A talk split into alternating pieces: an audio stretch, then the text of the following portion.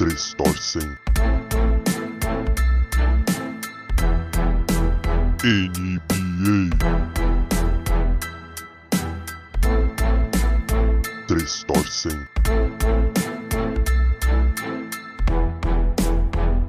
Ah, salve, salve galera! Começando mais um Três Torcem NBA, sua voz semanal falando da bola laranja. Para quem tá chegando, fique à vontade e saiba que o Três Torcem é um podcast que une três amigos torcedores. Assim como você, é o tal negócio. Cola na quadra com a gente e vamos que vamos. Hoje é o nosso programa número 7 e eu estou aqui com ele, Kaká Conce. E aí, Kaká, beleza? Tudo certo? Oi, eu sou o Kaká. Fala, Rafinha, beleza? Beleza, tudo tranquilo. Eu tô aqui também com ele, Bruno, o primo. Fala aí, primo, tudo tranquilo? Fala, Fratello, tô bem você? Tudo certo, tudo beleza. Bom, os assuntos de hoje são os seguintes. Finais começam essa semana. Temos então a semana recheada só com o jogão entre Bucks e Suns e a gente vai falar muito sobre isso. Existe fórmula certa para um time ser campeão? Experiência e juventude, qual a melhor medida? Enfim, no final do programa a gente também vai falar dos jogadores que dispensaram convocação da seleção brasileira, certo ou errado? Bom, bora para a vinheta e vamos fazer o papo render.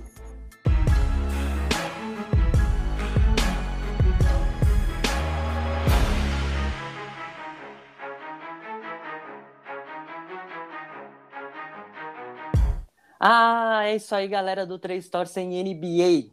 Vamos falar já das finais que vão pegar fogo. Não tem jeito. Suns e Bucks vão fazer a grande decisão da final. O Bucks passou pelo Atlanta Hawks 4 a 2 e o Suns passou pelo Clippers com o mesmo placar, 4 a 2 também. Kaká Conce, o que, que você diz dos jogos que foram relacionados à final de conferência entre Bucks e Atlanta e já também falando desses Suns e Clippers para depois a gente entrar no que vai ser essa final grandiosa entre esses dois times. Olha, Rafinha, a primeira coisa que eu queria dizer aqui é como o nosso convidado do último programa, o Igor, foi semi-pé frio, porque ele elevou o Trey Young, falou do Trey Young, eu fui na onda dele, o que aconteceu com os Hawks, primo? Naba. Então, Igão, você tá comigo, viu, no, no pé frio. Eu falei pra você aquele dia e está provado. É, com relação aos jogos em si, Rafinha, acho que o Suns era só questão de tempo mesmo é, com os Clippers, tanto que a série acabou bem antes né, do, do, do jogo 7.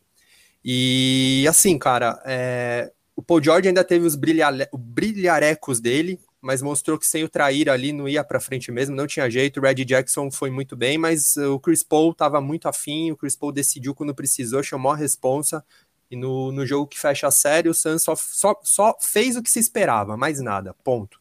Com relação a Hawks e Bucks, primo, é, eu vou te falar que eu não vi o jogo que fechou a série, eu não consegui assistir, eu vi o jogo anterior, que é uma vitória dos Bucks, tá? Que o Brook Lopes parecia o Shaquille O'Neal. É, é um jogo que o, que o Giannis já não joga, obviamente, pela lesão no joelho. O Bob Portes destruiu no jogo, chamando a galera, um negócio assim muito legal de ver lá na, no, na arena dos Bucks.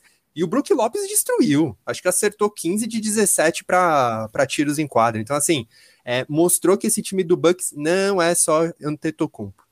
É, o jogo 6, primo e Kaká, foi a mesma coisa do que você projetou aí em relação ao 5. O, o Brook Lopes jogou pra caramba, o Portes também foi bem, foi, foi quase um repeteco do que foi esse jogo. E só demonstrando isso que você acabou de dizer, né? Que não está dependendo do Giannis, que é o que eu vou soltar agora a bola para o primo para ele falar sobre isso. O que, que você acha? Foi uma boa, como estão dizendo por aí, para mostrar que o Holiday pode ser agressivo? Eu acho, já colocando aqui minha opinião, a gente falou muito do Holiday, né? Durante os outros episódios. Então, creio que não vai ser surpresa para você falar do time do Bucks sem o Giannis está correspondendo dessa maneira, né? Com certeza, meu pequenino âncora. Assim como eu, você acompanhou muito próximo, né? A temporada inteira do Holiday, não só a, o, o pós-temporada agora nos playoffs, mas ele foi, ele foi destaque, né? Ele não tem o mesmo hype, ele não teve mais o, o mesmo marketing. Ele, ele que tem uma história de vida espetacular, depois até recomendo que os nossos, a nossa audiência, que os nossos seguidores é, busquem informações sobre, sobre o Drew, é, tanto na NBA, a história de vida dele, e, e essa final mesmo de NBA para ele, eu acho que é um marco super importante na, na vida dele, não só na carreira, mas na vida dele, o que me faz é, gostar ainda mais do, do, do, do, jogo dele, de como ele joga.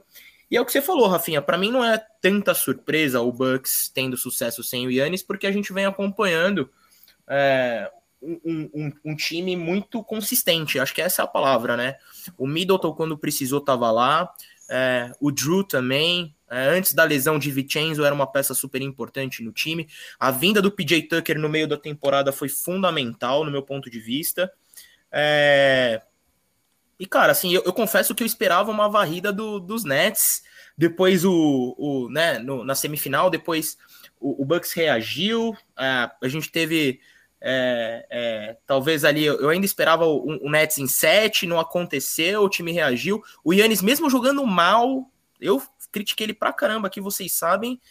É, foi importante, acabou sendo importante, não para fechar o jogo, mas na série em si. E eu acho que o, o Bucks tem vida sem Giannis, com certeza, Rafinha. Nisso que você falou até do Middleton, tem o, o, Igor que participou aqui com a gente, né? E tem o perfil do Office Ball, ele fez uma postagem interessante falando do, do Chris Middleton. Jogo 6 contra o Brooklyn Nets, 38 pontos, 10 rebotes, 5 assistências. Jogo 7 contra o próprio Nets, que você comentou aí, né? Que o Giannis não foi o cara, o Middleton, 23 pontos, 10 rebotes, 6 assistências. Jogo 5 com o Atlanta, que era um jogo decisivo, 26 pontos, 13 rebotes, 8 assistências.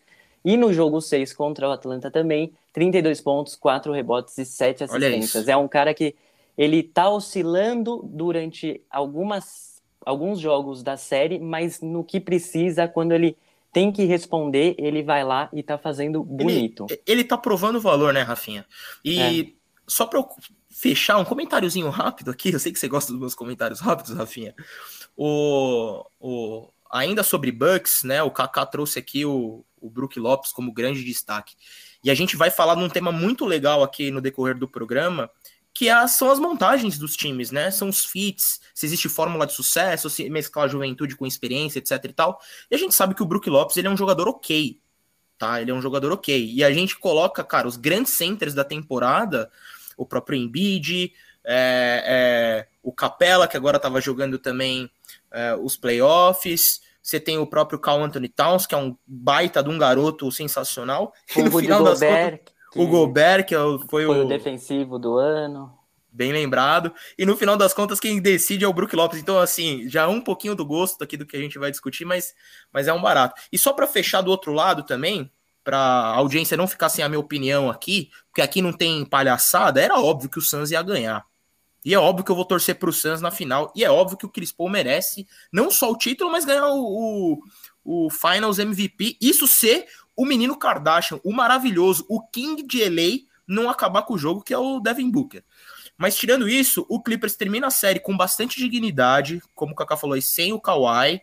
O Paul George altamente criticado aí pelo senhor Kaká, depois veio com um disco. Merecidamente. Eu não estava aqui, tá? O, o, o, Igor fez, aliás, muito bem o programa aqui. Parabéns, Prigão, deixar um salve para ele. Mas o Kaká veio, eu ainda vou dar oportunidade. Agora eu tenho a dúvida do bem. Um puta historinha mal contada, entendeu? O Clipão terminou com dignidade a série. O Paul George fez uma baita série, entendeu? E quem não gostou saiu que aplaudido, Saiu aplaudido pela torcida lá, reconhecidamente com, com os jogos que fez e com essa virada em relação a, ao hype que ele tem frente a, enfim, hate e gente apoiando, tudo isso. É, falando agora, então, propriamente desse jogo do, do Suns e Bucks, só, do Suns e Bucks, só para passar aqui, né, a gente vai ter o jogo na terça-feira, depois quinta, domingo, quarta, sábado e terça. E se tiver um jogo 7, dia 22 do 7. A gente quer o mês inteiro recheado com bons jogos. Kaká, fala pra gente o que, que você acha que vai rolar nessa grande decisão. Não, primeiro eu vou falar a certeza do que já aconteceu. Temos um campeão da NBA já. Um anel está garantido para Torrey Craig, que é um jogador que passou tanto por Suns quanto por Bucks nessa temporada. Ou seja, já temos um campeão. Esse cara comemorou com certeza essa final. Agora vamos para a parte que realmente interessa dos dois times. Primeira grande dúvida: Giannis joga ou não joga? O primeiro jogo da final é hoje e o, o Woj, o Suns lá, os caras que são insiders, dizem que ele tá subindo o status dele. Era de não vai pro jogo, para dúvida, para agora game time decision. Então, assim, acho que vai muito ainda. Ele não deve ir pro primeiro jogo. É, um é o bom que ele treinou, né? Tá, esse status está subindo aí, porque ontem surgiu essa informação que ele esteve em quadra, né? Já fazendo trabalho com bola, já mais solto dentro do que essa recuperação que a lesão dele, né? Foi um, um joelho estendido para trás, né? É uma hiperextensão. Hiperextensão, exatamente. E foi muito feio de olhar, mas ao que parece a lesão em si não foi tão séria como se imaginava. E quem ganha com isso é a gente que está assistindo a final e quer ver todo mundo bom em quadra, né? Exato, ele deu uma sorte porque aquela hiperextensão geralmente leva ligamento ou leva menisco. Então, assim, ele deu bastante sorte. E, enfim. É Cacá, foi a mesma do Embiid? Foi a mesma lesão do Embiid? Foi, foi, foi, bem parecido, viu, primo? Eu, eu, até a imagem é bem parecida. É aquela que você olha e não consegue olhar direito, porque a hora que o joelho vai indo para trás, você para, assim, dá aquela aflição, mas foi bem parecido. Mas me parece que um pouco menos grave, às vezes até pelo peso, né? O Giannis é muito grande, é muito pesado, mas ele é muito forte. O, o Embiid, ele já é mais, ele, ele, é, ele é maiorzão, né? O pivôzão mais de corpo e menos massa magra. Isso, tá? A composição corpórea do Giannis, bancando aqui o, o, o, profissional de educação física pode ter ajudado muito, porque a musculatura dele pode ter segurado muito ali aquele joelho. Então, a musculatura próxima ao joelho pode ter salvado ele para jogar essas finais. Então, assim, eu não acho que ele vá para esse primeiro jogo. Eu acho que o, o Budenholzer vai segurar, óbvio, não vai arriscar perder o, o cara do time no, na primeira partida. E até para ver como é que o time rende sem ele. Óbvio que o Suns é favorito. Talvez o Suns já fosse favorito com o Giannis. Mas a minha expectativa, Rafinha, para esse jogo é a seguinte: com o Chris Paul, do jeito que tá, com o Devin Booker já com o nariz melhor, enfim, agora jogando a sua primeira final e, e, podendo ser esse cara, e ele vem sendo esse cara agressivo, a minha expectativa é que vai dar Suns, pelo menos nesse primeiro jogo, aí até o Giannis voltar. Por, pelo lado do Bucks, para mim, o, o e com o próprio falou... E com o próprio garrafão com o Aiton, né, que foi um dos destaques aí para o Suns também ter conseguido essa classificação de uma maneira que a gente colocava como segura, muito pelo crescimento que ele teve também, né? E Sim. num garrafão sem Giannis do outro lado e com o Eiton voando do jeito que tá, também é um, um, caso a se pensar. Quando a gente for, quando a gente pensa em quem vai pegar quem aí na defesa, né? Vai sobrar o, o Eiton na, na do Brook Lopes. Eu acho o Eiton mais jogador, então penso eu que o Eiton vai ter vantagem. Então o Giannis, que é um cara que poderia cobrir nesse garrafão, vai fazer muita falta, isso é fato. O Bob Porter não tem a marcação que o Giannis tem. Agora o ponto é o seguinte: vocês falaram do Chris Middleton, né? Eu fui um dos críticos do Middleton lá na segunda. Na, Puta, foi o segundo round lá de playoffs dos Você é crítico de todo eu... mundo, né, Kaká? Sim, você é foi é do óbvio, Middleton. Primo. Você fala como se você só tivesse criticado o Middleton. Não, você critica todo mundo, até merece. o Buddy Roser você criticou. Critico. Agora tem o Buddy Roser, não sei critico. o quê. Aliás, eu ah. critico o Buddy Rose porque ele é um cara que conseguiu chegar nas finais, é, de, dentre os técnicos né, que estavam nessas finais, é o que menos fez ajuste no time. É o que menos fez, é o que menos Porque não precisou. Diferente. É, então, Monstro. Então, o ca... Não, não concordo. Playoffs é o seguinte: playoffs, tá? Você Também precisa... não concordo, tô brincando. Ah, bom, ah, bom. Então tá bom. Eu sabia que você tava só forçando uma barra. O ponto é o seguinte, viu, primo? Agora que vai acabar aqui o nosso, o nosso primeiro quarto, é... o Buddy Roser, tá? Ele não precisou fazer tantos ajustes e o time rendeu. Fato. Passou pelos Nets lá sem. com as lesões de Irving, com as lesões do Harden e beleza. Enfim, não é culpa dos Bucks. Você até achava que ia varrer por quando o time tava completo. Mas o ponto é o seguinte: eu quero ver o Buddy Roser agora, se ele não tiver o Giannis, como ele vai fazer? Porque o Monte Williams sem o Chris Paul, uma boa parte é por causa da Covid, enfim, ele conseguiu se virar. O Payne rendeu. Então, eu, eu quero ver agora, nessa final, porque finais, playoffs, são jogos de ajustes. Não é o time da temporada regular. Eu lembro do, do San Antonio Spurs lá de 2014 dando a, a, a, o troco em, no Miami Heat. Quem jogou muito foi o Boris Diaw. O Boris Diaw ele não era titular, o titular ali era o, era o Splitter, era o Duncan, e o Boris Diaw jogou muito aquele, aquelas finais. Então, assim, é jogo de ajuste e o técnico vai contar muito. E aí eu dou vantagem também para o Suns por causa do Monte Williams. Ô, primo, você concorda com o Kaká em relação a isso ou isso que a gente estava falando em relação a o Bucks já ter jogado sem o Giannis e ter respondido de uma maneira positiva faz diferença para que não tenha essa, vamos dizer assim, né, não entre tão abaixo do que o Suns representa nesse favoritismo? Olha, Rafinha, é um, esse, é um, esse é um ponto muito interessante de discutir. Eu não posso falar que eu concordo, porque eu tenho uma leve torcida, obviamente, para o Suns levar. É, acho que pelo contexto, né, pelo estilo de jogo que eu gosto, enfim, eu já expliquei aqui as minhas razões para dar torcida Mas, mas o, o Curry sabe disso? Não, ele não precisa nem saber, né? Mas nosso programa está sendo ouvido aí nos quatro cantos do planeta, hein? É, mas ele sabe que ele, o, o espaço do meu coração é dele. mas falando, falando é, sobre esse ajuste que você comentou, Rafinha, eu acho que tem um ponto que joga muito a favor do Bucks, tá? E que eles, entre aspas, calaram a minha boca durante a, a série e que trata-se, obviamente, do, do poderio defensivo, tanto de Holiday quanto de PJ Tucker e, por que não, de Chris Middleton, que é um excelente defensor. Eu nem vou entrar no mérito do garrafão aqui, porque você já cantou a bola e eu concordo com vocês dois, tá? Mas o que o PJ fez na série, marcando para mim o, o jogador mais difícil de ser marcado na, na NBA, que foi o Kevin Durant, já foi absurdo. Tá? O Drew também, nos, nos revezamentos, porque o, Yannis não conseguia pegar o cara, né? Então, nos revezamentos, o Drew também fez um excelente trabalho, não à toa, tá na seleção de defesa da, do ano. E eu tô muito curioso para saber como o Budenholzer vai fazer, com quem vai pegar quem, tanto no Booker, que quando marcado pelo Zé Pequeno lá, pelo Pat Beverly, passou um perrengue, né? Vamos lembrar disso. Eu que defendo eu, pra caramba eu dei, eu dei essa estatística, viu, primo, no último programa que você tava, você não, você não participou, eu falei exatamente isso. Eu não vou me lembrar os números agora, mas a audiência que escutou vai lembrar. Quando o Booker era marcado pelo Bev, o, o, a porcentagem de field goals dele caía muito em relação à marcação de qualquer outro. Então, esse, isso que você falou agora, em quem que, em quem que o Holiday vai? No CP3 ou no Booker? Eu acho que isso vai ser fundamental para saber a, o que, que vai dar nessa série.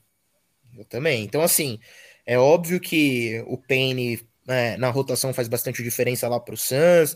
Você tem o, o, o Crowder, é, quando livre ali no wide open, ele, ele vai matar as bolas dele, etc e tal. Mas o motorzinho, o, o que fez acontecer no terceiro quarto do último jogo do Suns lá contra o Clippers em LA e no último foi um masterclass, foi o CP3.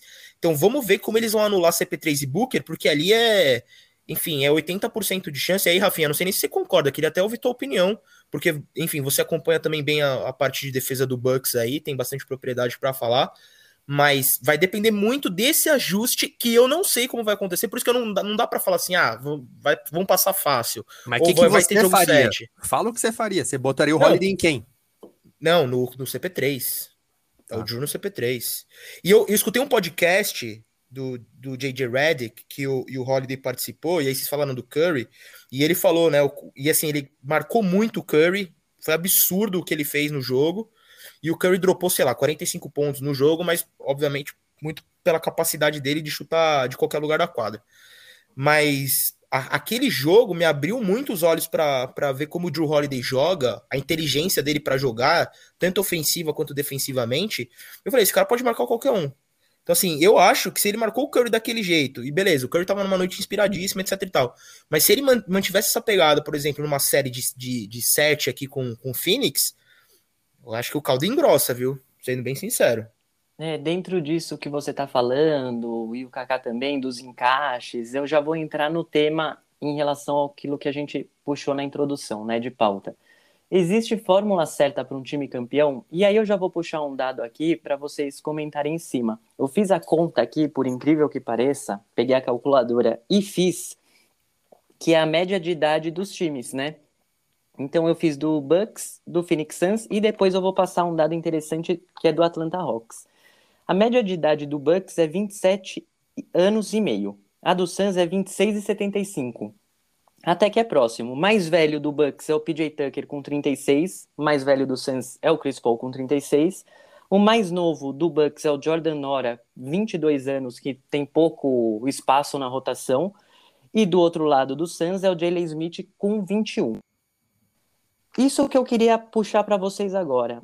Essa experiência a mais que o Bucks tem num quinteto titular vai fazer diferença como fez já em relação aos outros times? Porque a gente pega a média de idade do Atlanta Hawks é 25 anos, com um time titular muito, muito, muito novo.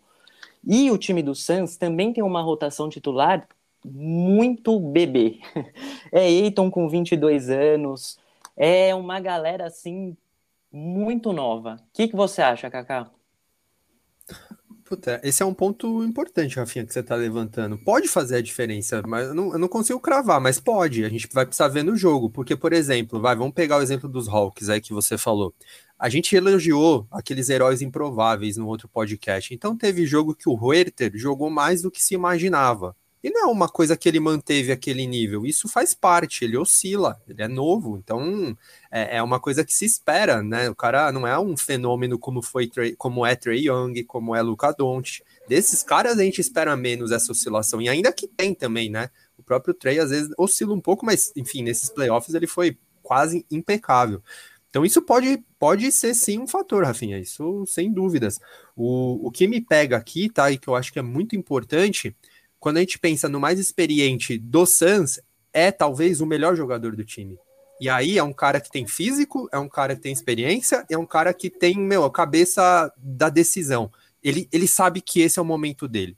Ele, ele, ele diz que ele tem lá uma frase, primo, não sei se você já viu também, Rafinha, no, no tênis, tênis dele, dele, né? É, que é nunca, nunca desista, né? Hum. sempre se lembre de onde você veio. Então, é um treco assim. Por quê? Desde que ele foi trocado para o KC, ele lê, ele escuta, é uma música, ele escuta essa música que tem esse nome aí e botou no tênis dele. Ele sabe que é a chance da vida dele, é a última chance, assim, né? É, Imagina-se que seja a última chance dele ganhar esse título que ele tanto buscou ao longo da carreira. Então, quando eu penso que o melhor jogador é o mais experiente e é o craque do time, eu tendo a achar que a coisa fica melhor para o Suns, entendeu? Sim. É, o, primo, eu tô vendo aqui as idades para falar direitinho, né? Então, Eiton, 22 anos, do lado do Suns. Devin Booker, 24, por incrível que pareça, né? Michael Bridges, 24. Aí a gente tem o Crowder com 31, que, né, é titular, enfim, fica revezando. Como o Kaká falou, Chris Paul, 36, liderando essa turma. Cameron Payne, 26. Do lado do Bucks, a assim, gente só, tem... Só complementar, o Crowder, tá, que você falou, além da experiência na idade, ele é o único que tem experiência em finais. Ele já ah, é participou ah, de seis finais de conferência. É o único dos dois times. Então, Inclusive soma... do ano passado. Exato. Então, some-se some a isso que você disse, essa experiência de estar tá lá, de ter jogado. É verdade. E, e é aquilo que daí eu, eu concordo em relação a isso. Eu acho que essa experiência faz diferença nessas horas, pelo que mostrou na série contra o, o Atlanta Hawks, né? O, o, time mais cascudo, no fim das contas, conseguiu lidar melhor com algumas dificuldades que os playoffs ali impuseram. No time Ô, do Bucks, ah, só, perdão, perdão. só para eu perdão, passar aqui a idade, a gente tem o Antetokounmpo com 26, né? A gente tem aqui o Holiday com 31, o Brook Lopes com 33 e o Middleton com 29. Então você vê que é uma rotação mais experiente, né? Fala aí, primo. Não, eu você estava falando da idade e eu me peguei pensando em algumas situações aqui também. Eu posso falar, pra, na, minha, na minha opinião, isso é muito relativo. Muito relativo. A, a idade e as experiências em finais ou qualquer coisa do tipo, eu acho que contribui sim, deve ter lá alguma influência no jogo, no, no, no, momento que o jogo está sendo jogado de fato ali. De repente, uma escolha, o desenho de uma jogada, a leitura de uma jogada do adversário, isso pode influenciar. Mas é impressionante como eu vejo exemplos de jogadores experientes, tá? Que tomam péssimas decisões em momentos importantes também e que secam tudo, para não falar aqui um, um, palavrão. Entendeu? Que eles acabam com é tudo. Que, e eu vou dar um exemplo. Ah. Só, Tenta só, me então, convencer, então, esse, esse, esse parênteses para a audiência ficar curiosa com o seu exemplo, mas é o tal negócio. O que, que acontece? Tem muita gente que confunde experiência com o cara ser bom também, né? Porque só fala que é experiente e o cara já acha, né? Então tem muita gente que às vezes faz essa confusão. Vamos para o seu Bem exemplo, lembrado. primo. Aí, beleza. Em cima disso que você falou, imagina que eu tô falando de um cara que já foi All-Star, tá na seleção de defesa do, do ano da temporada atual. Paul George. É um cara um cara que já foi campeão da NBA várias vezes, é um cara que vai jogar as Olimpíadas pelos Estados Unidos e que tem a capacidade de errar uma bandeja livre, de tomar uma decisão horrível. Ao clubismo. É, Ah, é isso vai que eu falar- falo. Você não vai falar mal do Draymond Green aqui, primo. Não vai falar mal do Draymond Green na minha presença. Eu me nego a deixar isso acontecer. Sabe, ele acabou com, com, com tudo. Assim, ah, mas ele foi bom pra caramba ao longo da temporada. Beleza, mas é só um exemplo de como um jogador que é bom pra caramba, que tem QI de basquete, etc., faz as M dele, entendeu? Então, assim, pra mim é muito relativo esse negócio, sendo bem sincero. Mas pera aí, ó, E- pera lá, primo. Aquilo ali foi errada na tomada de decisão ou errada, na, ou o erro, né? No, errada. Ou foi um erro de tomada de decisão ou foi um erro de execução, que são coisas diferentes. Mas pode Foi ser a um erro mesma de- coisa, Kaká. Não, pode ser a mesma coisa, sabe? Porque se ele tivesse ido pra enterrada, é um erro de. Ih, mas eu ia falar isso. Tudo bem. Não, Então, beleza, beleza. Mas, mas vamos lá, Então cabia, cabia uma coisas. bandeja naquele. Eu concordo, mas cabia uma Não, mas bandeja peraí, naquele peraí. lance? Vamos ver aí. Então, cabia a bandeja, primo? Tava livre, cabia a bandeja. Ele errou, Não. ele executou mal, é diferente. Ele Entendeu? cabia a ban- ele tentou um floater, eu acho. Não tentou nem uma bandeja, ele tentou um floater. Mas o, o Ah, tá, correto, beleza. meu ponto era a, deci- a- a decisão mais simples dele tomar, que com certeza o, o defensor ia até sair de baixo, era, ele cravado. dancar. Vai Tá. pro dunk, entendeu? Ó, no O momento que jogador- acaba, acaba nosso segundo quarto aqui, primo, e a sua revolta, tá? Vem com o Buzz Beater aqui. Não, não era só isso, isso que eu ia falar. Eu, eu, eu, vou, eu vou explicar melhor ao longo da, do programa pra falar dessa mescla de juventude, mas eu já adianto que, assim, pra mim é relativo pra caramba, entendeu? É importante ter esses caras na hora de fechar jogo, de ler jogada, de fazer tudo, mas isso não garante nada. Inclusive o senhor Chris Paul, que tá jogando pra caramba, pode ser que tenha a bola do clutch na mão dele e ele erre. E aí, vai falar o que do cara? Vai invalidar tudo que o cara fez? É, Não. Mas depende, tem que ter depende, mas. depende muito da circunstância, da própria jogada em si, dessa análise às vezes mais a fundo do que simplesmente falar que, enfim, num lance pipocou ou não. Tem todo um contexto aí e que sempre a gente aqui vai analisar. É, pegando então essa parte de experiência e juventude, eu acho engraçado porque assim, isso que você falou, primo, de ser relativo, acho que vai cair também em relação a essa experiência e juventude, porque a gente vê alguns jogadores que são novos, mas eles têm muita experiência porque já entraram na NBA mais cedo. Então a NBA causa também um- uma diferença entre os jogadores por conta disso. Tem jogador como o Terrence Mann, que a gente viu brilhar na série pelos Nets em determinados jogos, que ele entrou na NBA mais tarde do que outros que entram com 19, 20 anos e já brilham. Então, dentro disso, a gente já vê uma relatividade frente à experiência que o próprio jogador novo tem, seja como um papel na- no, no college, depois na faculdade, como ele é draftado. Então, assim, é bem complexo isso, né, Kaká?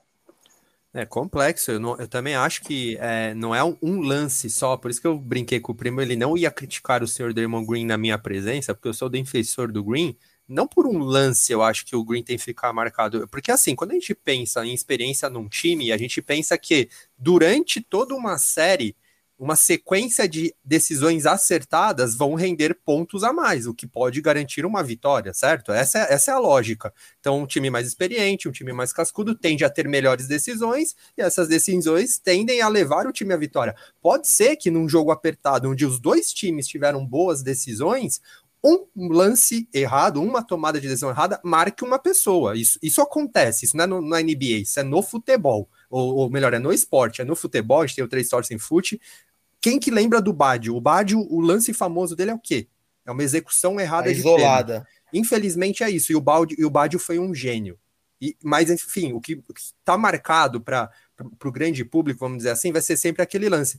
E na NBA não é diferente. A gente vai lembrar, tipo, de, de o, o Tim Duncan mesmo, naquela final que o Ray Allen garante para o Hit, ele erra um bank shot que ele acertava de olho fechado no lance seguinte. Ele erra e ele bate, ele soca o chão, ele sai puto. Por quê? Ele teve uma, um erro de execução. Então, assim, aquilo não invalida o que o cara fez na temporada inteira, nos playoffs inteiros. Isso eu concordo. A gente É, eu não acho pode. que isso, isso entra naquilo de o jogador vai conquistando crédito ao longo da carreira. Então a Exato. gente vê os jogadores que têm um crédito enorme e que podem fazer o que for, que o débito aí vai, vai render e não tem problema, enquanto outros já têm um, um saldo negativo e precisam conquistar o crédito, né? Então acho que cai muito nisso também, né? Exatamente. Então, se a gente pensar quem tem crédito no Suns hoje, o Chris Paul, o Booker, o próprio Aiton, se a bola cair, a bola do jogo vai para ganhar o para ganhar o título, aquele último lance lá, vamos, tem sete segundos para um chute. Se a bola não for ou para Chris Paul ou para Booker, for para Bridges, a gente vai criticar se a bola não cair. Pode ter certeza. Assim como a bola foi pro Danny Green ano passado, no, na final lá contra os Lakers, lembra disso? Que ele erra um chute de três livre e, e caíram matando no Sim. Danny Green, que é um dos melhores chutadores de três, é um dos melhores defensores, só que nos Lakers ele não tinha essa bagagem. E os caras destroçaram o moleque, entendeu? Mas aí é mais, vale mais a crítica para o jogador que pega essa bola desenho do que aconteceu aí num, num clutch time, ou em quem desenhou a jogada e não conseguiu colocar a mão a, a bola na mão do, do, dos que poderiam decidir com uma confiança maior e com uma execução Sim. que. Tipo, vai, do Le... tinha que ir pra mão do Lebron aquela bola, e não pro Danny Green, por exemplo. Aí, Rafinha, o que, que a gente tem que analisar? Quando o Danny Green... ele é chorão e não quer pegar essa bola, porque sempre tem um Ray Allen lá para salvar ele. Agora não teve, teve o Danny Green, por isso que a bola não vai na mão dele. Ué, a diferença é que, é que o Green aqui. A diferença é que o Green não salvou, né, Mas enfim, é, então, aí no então, outro jogo, ele. aí no outro jogo o papai garantiu, mas o ponto aí, Rafinha, é o seguinte, o Danny Green quando chuta aquela bola, ele é displicente? Ele chuta é, de, de, uma forma assim, ele não. dá um airball? Ele não foi, ele errou. E errar faz parte. Então, esse é o primeiro ponto. Então, eu não vou criticar o jogador. Aí, eu vou criticar o técnico. Eu, se sou técnico, eu mando a bola pro meu melhor jogador. Que, aliás, é um cara que se perde, tá? Se perde aquela bola, vamos supor, o Lebron, se ele chuta aquela bola de três e não entra, primo, o Lebron contra o seu Golden State no play-in. Se ele chuta aquela bola de três na cara do Curry e a bola não cai, iam comer ele vivo?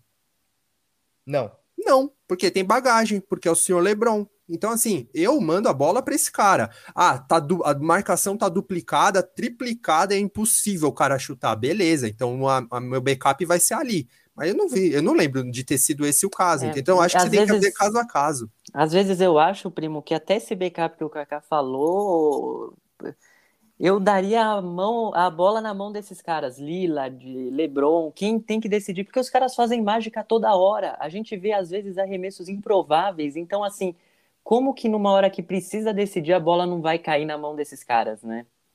Não, eu, eu concordo com todos vocês. Eu só queria trazer uma outra percepção, que pode ser a, per a percepção de quem tá lá e de quem treina o time. E não quero defender o, o treinador ou a jogada desenhada aqui, porque a gente tá cansado de ver é, jogadas aqui com, com erros clássicos. Né? Outro dia eu tava vendo, um, esse ano mesmo, um, um Boston e Bucks e tava empatado o jogo, acho que faltava, sei lá, 5 segundos, deram a bola na mão do Tais, no corner, é, para ele chutar de 3. Então foi, acho que último... foi o último jogo. Ah, você ia falar isso. É, o pior que ele último, quase colocou essa bola, eu lembro. Foi. O pior que ele quase colocou. Aí, nesse caso, da bola ir pra mão do pivô no corner, um cara que mal sabe arremessar, aí eu acho uma cagada. Agora, a bola ir na mão do Danny Green, que tem a função de ser o shooting guard do time, que a única coisa que ele precisa fazer é arremessar e que ele deve, sei lá, dar uns 800 arremessos por dia, eu não acho talvez que a jogada tenha sido desenhada errada. Sendo bem sincero, tudo bem, ah, mas ali, como é um jogo de playoff, etc., precisava ir na mão, sei lá, do Lila, precisava ir na mão do, do LeBron, no caso. Mas beleza, mas não foi, foi para um cara que ele tem o papel de executar aquilo, entendeu? Então, a gente precisa tentar olhar caso a caso mesmo. É, são pontos válidos que vocês trouxeram, mas sim, vai depender muito do jogo, da circunstância e, de, e, e, da função do jogador na quadra. O pivô arremessar a última bola do corner, jogada errada. Para mim é, é, claro isso. E aí, Kaká, essa relação da experiência e juventude, então, aquilo que a gente trouxe no início aqui do papo em relação às diferenças entre as próprias experiências. O que, que você acha? Assim, Rafinha, eu acho que não existe uma fórmula mágica para se ganhar um título. Não, não, não, não é tão objetivo quando você vai montar existe. um time. Existe. É, você vai falar o quê? Tem que começar com o Curry. Tem que vestir a 30, entendi.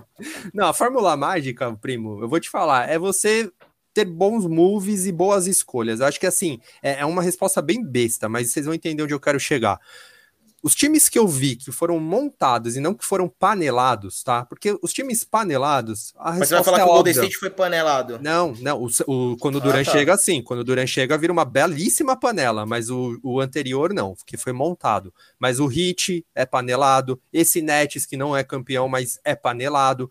Ah, enfim, a gente tem alguns exemplos aí de, de times que foram juntados com três, quatro All-Stars. Aí, cara, é- a receita é essa. A cap space dá dinheiro para esses caras e tenta cercar eles de alguma coisinha melhor. Os times montados, times mesmo, e aí eu vejo, eu vejo o Bucks assim, eu vejo o próprio Suns assim. A gente vai ver sempre boas picks no draft, picks que assim, às vezes não dão nada, como por exemplo o Michael Bridges hoje, é um cara que é fundamental no time e foi uma pick que não se deu nada. Vamos lembrar, gente, que o Aiton foi escolhido antes de Doncic e Trey Young. Por quê? Porque era um time que já tinha Devin Booker. Então o Suns entendeu que para necessidade de time precisava do pivô. Alguém aqui é louco de falar que, ou, ou vamos jogar ali no, no parque, vai escolher o, o, o antes de Trey ou de, ou de Luca para o próprio time? Não, né? Mas Não. tem uma lógica na escolha do Suns. Então, é, todo um caminho percorrido que a gente vai vendo. Aí, por exemplo, agora eu vou jogar para o Bucks para o outro lado. O Mas só, Bucks é- só, um, só um ponto em relação a isso que você falou, o primo até um exemplo em relação ao Wiseman, né? Porque cai nessa escolha de pique em relação a ah, não tem pivô e tal, mas a gente vê que no final das contas estão chorando, vamos dizer assim, o Lamelo, que poderia estar lá Exatamente, e, enfim, fazer uma dupla com o Curry. Concordo, mas eu posso te dar uma, um outro ponto de vista. A gente tá falando do Eiton, que é do draft de 18, hoje a gente tá em 21. São três anos do Eiton. E esse ano, obviamente, é o ano que a gente tá falando mais dele. O Wiseman, é- ele é rookie, ele teve uma lesão. Então, ok, ele pode não ter entrado ainda no. O primo assistiu mais o jogo desse pequenino time da Califórnia que ele tanto gosta. Então ele vai poder falar, porque o Wiseman ah, não entra no sistema de jogo do Kerry, blá blá blá blá. Beleza, beleza, concordo. Então foi um erro de avaliação do, do office lá, do, do, do, do front office do, dos Warriors. Eu não lembro o nome do cara lá para você depois. Bob Myers. Esse Bobo aí. Myers. Isso, o Bob Marley da vida aí. Então, assim, foi um erro de avaliação dele pegar um cara que não entraria. Ah, é pivô, precisa de pivô, beleza, mas é um time que chuta, que espaça a quadra, então precisava de um cara que chutasse. Então, o meu ponto é assim: ainda também tá cedo para avaliar o Wiseman. Tá cedo. Além, da- além de tudo, ele teve a lesão. Além do comportamento extra-quadra. Então, assim, o jogo dele avaliar, óbvio que agora dá esse remorso mesmo. Lamela era melhor, óbvio. A gente. Tá, é, é muito claro isso pra gente hoje. Mas vamos dar um tempo. Vamos ver esse time dos Warriors, por exemplo, se o Wiseman ficar, com Clay, com Curry. Vamos ver se a ideia, tá? Quando se draftou o Wiseman, se a, se a ideia em algum momento encaixa, que é o que aconteceu com o Suns agora. Então, o meu ponto quando eu, quando eu abordando isso é assim: foram feitas escolhas inteligentes de acordo com as necessidades do time. Os Bucks deram e pagaram caro. Vocês falaram do cara aí que eu confesso, no começo da temporada eu não, não botava tanta fé, mas ele- além de tudo, ele ganhou muito meu respeito porque eu não sabia de uma história precedente dele, que é o Drew Holiday. Uma história de vida dele. Talvez num outro podcast a gente converse, mas para quem tiver curioso, vai pesquisar aí que ele teve um problema sério com a esposa, que é jogadora de futebol, ex-atleta, hoje aposentada. Conta aí rapidinho, vai, dá um resumo aí. Então, eu vou contar. é, falta 10 A segundos a aqui para história é muito acabar legal, a gente vai terminar o, o quarto. o terceiro já. quarto. Beleza. Isso. A história é a seguinte, Rafinha. O Jill Holiday conheceu a, a atual esposa dele, né, na época de colégio, e ela era atleta de futebol, né, o futebol mesmo, o soccer para os americanos, e ele do basquete. E, enfim, se apaixonaram, etc. Ela, tá, teve uma carreira de muito sucesso. Ela é campeã olímpica, ela é campeã mundial, enfim, tudo pela seleção dos Estados Unidos. E o Holiday também começando super bem na NBA, já estava no Pelicans, quando ela engravida e eles descobrem que ela tem como se fosse um tumor cerebral, ia precisar fazer uma cirurgia muito séria. Mas, para não correr o risco da gravidez, eles tiveram a, a nenenzinha, ela nasceu prematura, mas enfim, tá super saudável hoje. E a, a esposa dele precisou fazer esse tratamento. E ele largou a carreira na NBA. Ele, ele como se ele tivesse trancado o curso dele na NBA para ficar ao lado da esposa, porque ele falou: para mim o mais importante é a minha família. Até porque a história deles, né, nesse meio tempo aí, nesse resumão, é... eles ficam juntos, mas não oficialmente durante um tempo, porque ela pergunta para ele, né, em certo momento, o que, que você espera para sua carreira, o que você quer da sua vida. E ela colocava o esporte muito à frente, era uma questão assim é, importantíssima. Objetivo de vida, né, Rafinha? Exato, objetivo de vida. E o Holiday respondeu para ela que era família.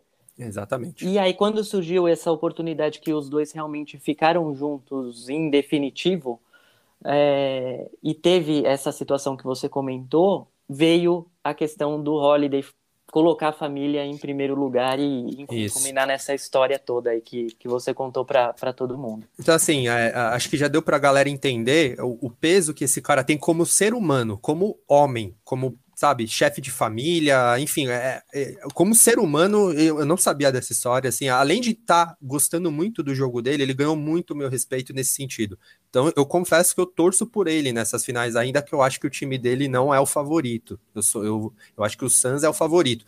Mas, assim, o Joe Holiday, quando chega, tá nessa temporada para os Bucks, primo, você vai lembrar, o Giannis já era duas vezes MVP de temporada regular e não conseguia levar os Bucks para as finais da NBA. E sempre se falava, precisa melhorar esse time em torno do Giannis. Era Giannis e Milo, precisa melhorar esse time.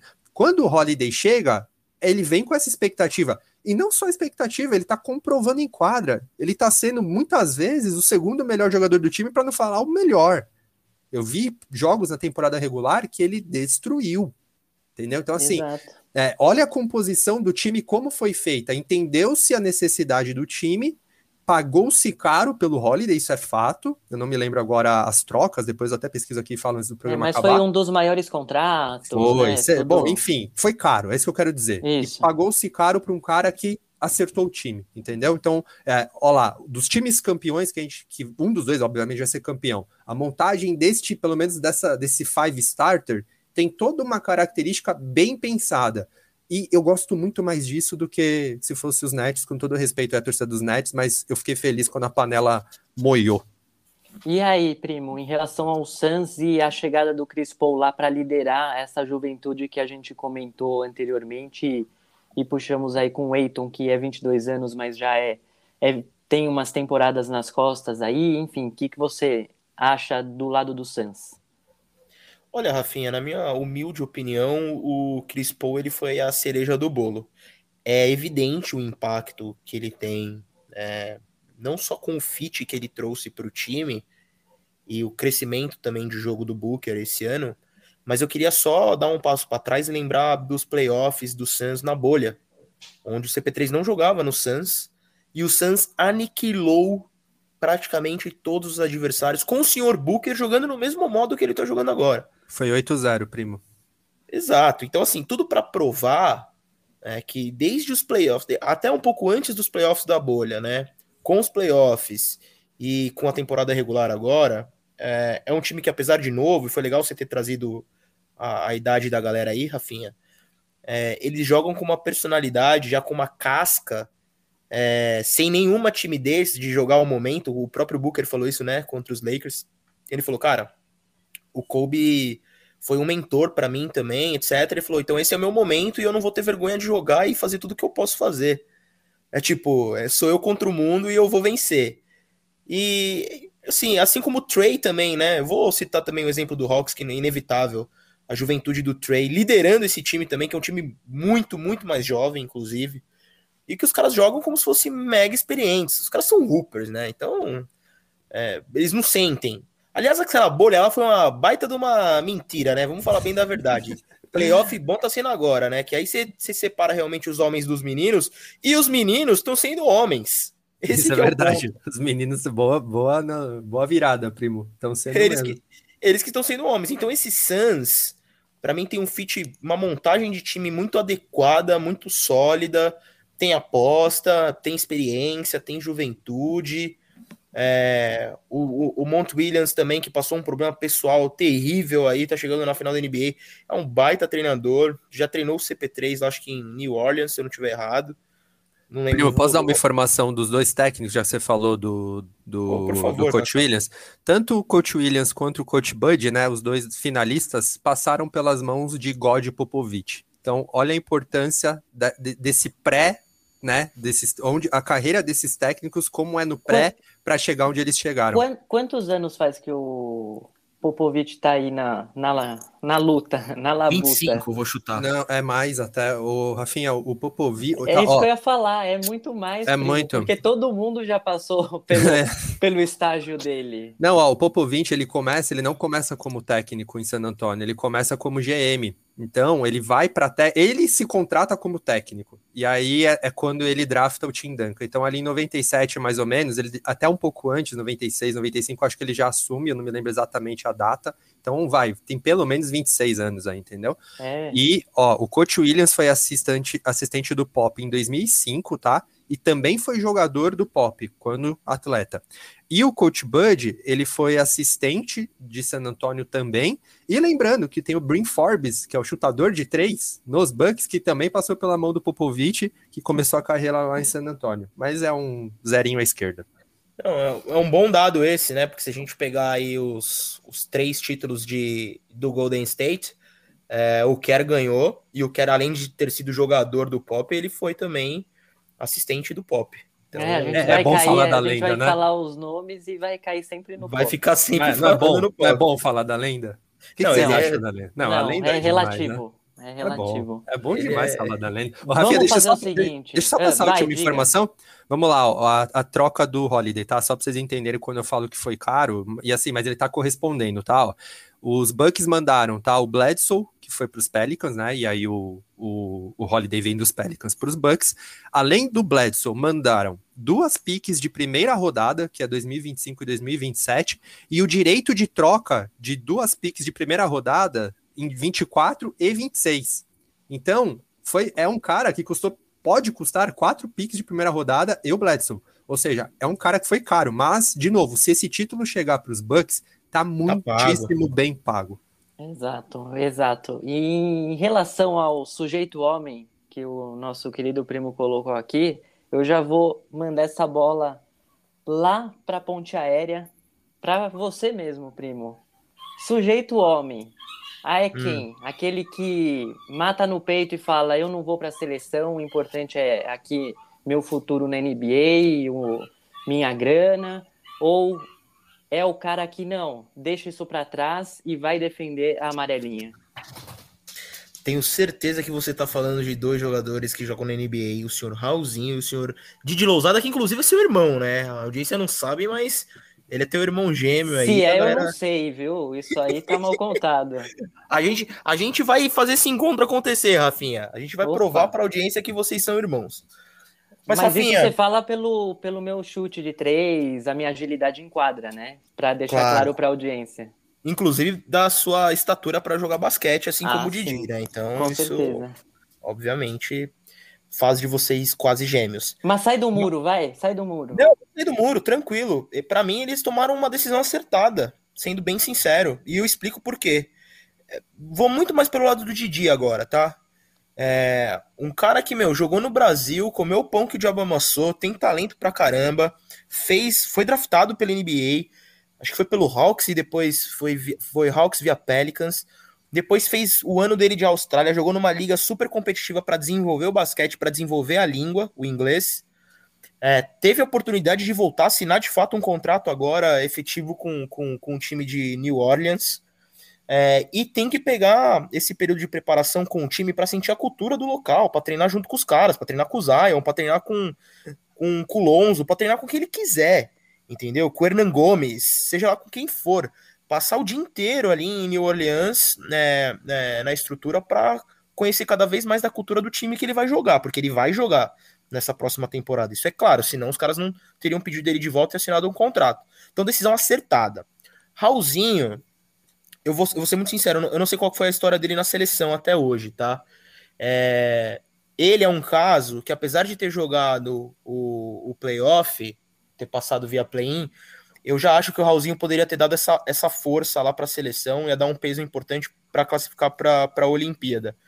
É, não acho que o Raulzinho tenha que se estabelecer na NBA como o, o Didi vai fazer agora, porque ele já vem de temporada no fila, fez uma excelente temporada também é, no, no, no Washington esse ano, e é um cara que já tem ali o conquistou o seu respeito e o, e o seu dinheiro também, entendeu? Então, para ele, ele tomou uma, ele realmente tomou uma decisão, acho que provavelmente de descansar, de curtir o período de férias, que é um período longo até, né?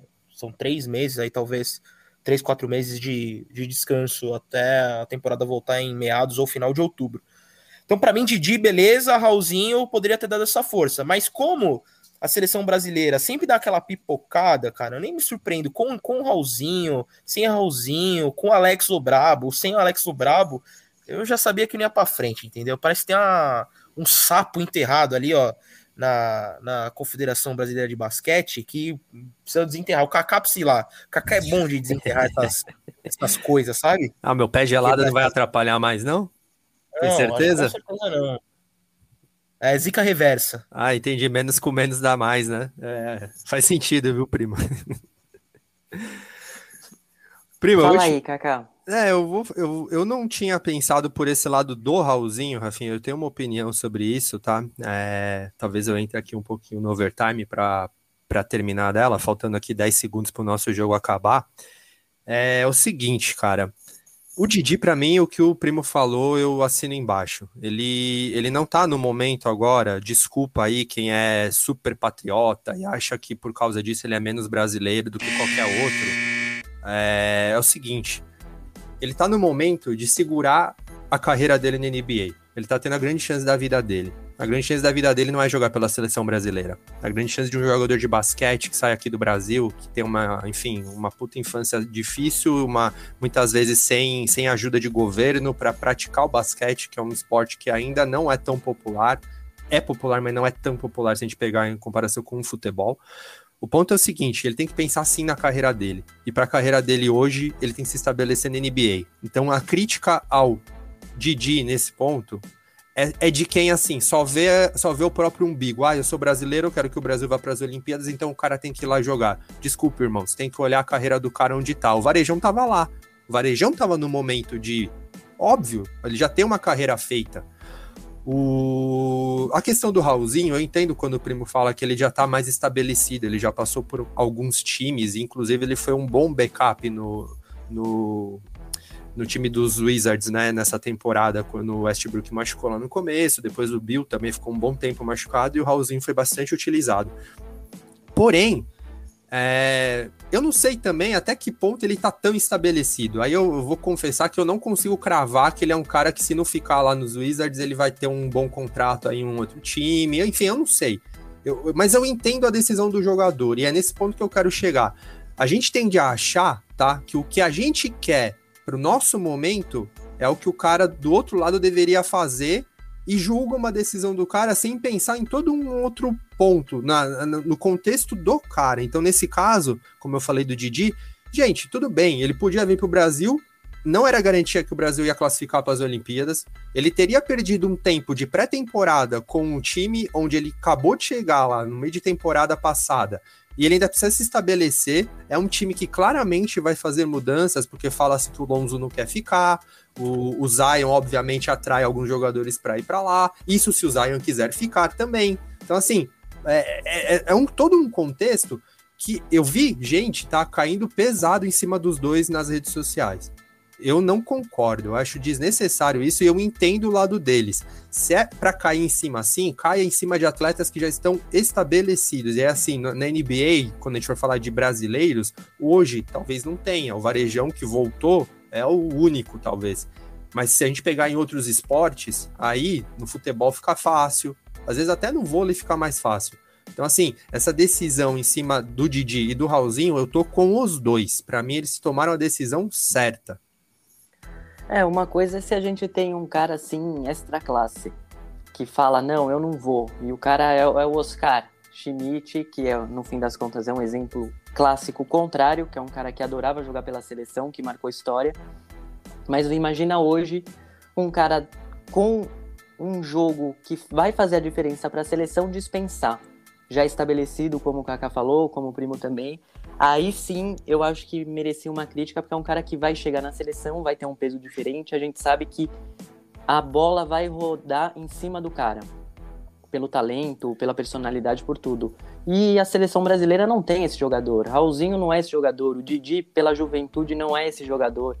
Então a gente não tem. O Marcelinho Huertas já foi esse jogador, hoje já tá mais velho e tava lá ajudando a seleção. Então, assim, é muito complicado. Basquete brasileiro tá muito nivelado nessa meiuca que a gente tá comentando. Então, Rafinha, eu também não critico esses caras, não. Mas você sabe que o Oscar que você falou, eu concordo contigo. Ele era uma, uma baita referência, era a maior referência da, da geração dele. Ele fez o contrário, né? Ele disse não pra Então, NBA, né? Mas, mas Ele ele disse não pra. NBA, romantiza-se muito essa decisão dele, como se fosse algo só porque ele queria continuar jogando pela seleção. Não foi só isso. Eu já Sim. vi, eu já vi até, enfim, entrevistas do pessoal falando, cara, romantiza-se demais isso. Ele não Até foi. ele. Ele, ele fala, ele fala, romantiza-se demais, mas é porque eu também um baita salário na Europa.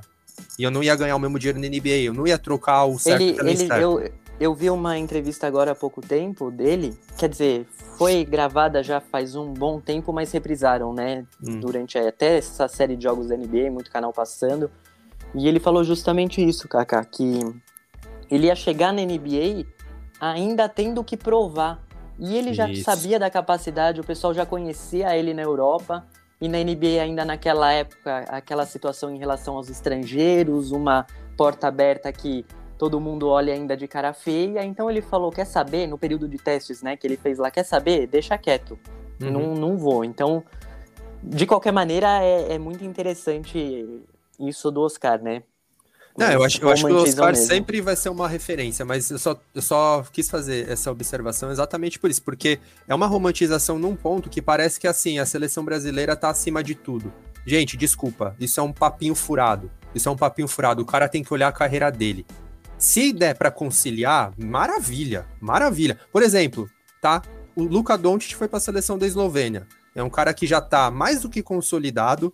Se ele, vamos, vamos pensar num exemplo, num- numa situação extrema. Ele lesiona o tornozelo dele na final aí do, do pré-olímpico, sei lá como é que chama a competição que ele ganhou. Se ele lesiona, fica seis meses parado, alguém acha que por algum segundo ele vai perder tá, qualquer hype que ele tem hoje, que alguma, alguém não vai querer apostar na volta dele. Ele já está estabelecido, ele já é tido como um dos melhores da liga. Então, são situações muito diferentes. O próprio Jokic não quis ir jogar pela Sérvia tem lá a prioridade dele por conta da família. Então vamos parar de esse patriotismo chato, sabe? Essa coisa exacerbada. Os dois meninos do Brasil estão na deles, têm razão na deles, e eu, e eu concordo com eles. E é óbvio que eles queriam um montão tá lá, mas é tudo isso que a gente tá falando. Não é uma situação que, ah, não, não sei. Não, certeza, pô. Se desse a oportunidade de falar, ah, você tá garantido aqui, beleza, tudo certo. Pô, os caras estavam com o maior prazer lá na seleção. Então tem Exato. que olhar realmente todos esses lados, certo, primo? Concordo, concordo. E a seleção brasileira tem que dar, graças a Deus, independente de qualquer coisa, que o treinador não é o Adenor, é o Petrovic. Então, só por isso, convoca quem quiser, vai quem quiser e. Enfim, Mas a- o Adenor vai ser campeão, hein? O Adenor vai ser campeão Ah, de vai, novo, hein, primo? vai sim, vai sim, tá bom. Tomaram um masterclass do Mo Wagner, tá? Torcida do Celtics, Nossa. ah, polvorosa. Mo Wagner. Bom, é isso aí então. Mais um 3 Torce NBA pra conta. Fechou. Vapo. É isso aí, valeu Kaká, valeu Primo, acompanha a gente nas redes sociais, arroba 3torce NBA, valeu, é isso aí. Valeu. Três torcem. NBA. Yay.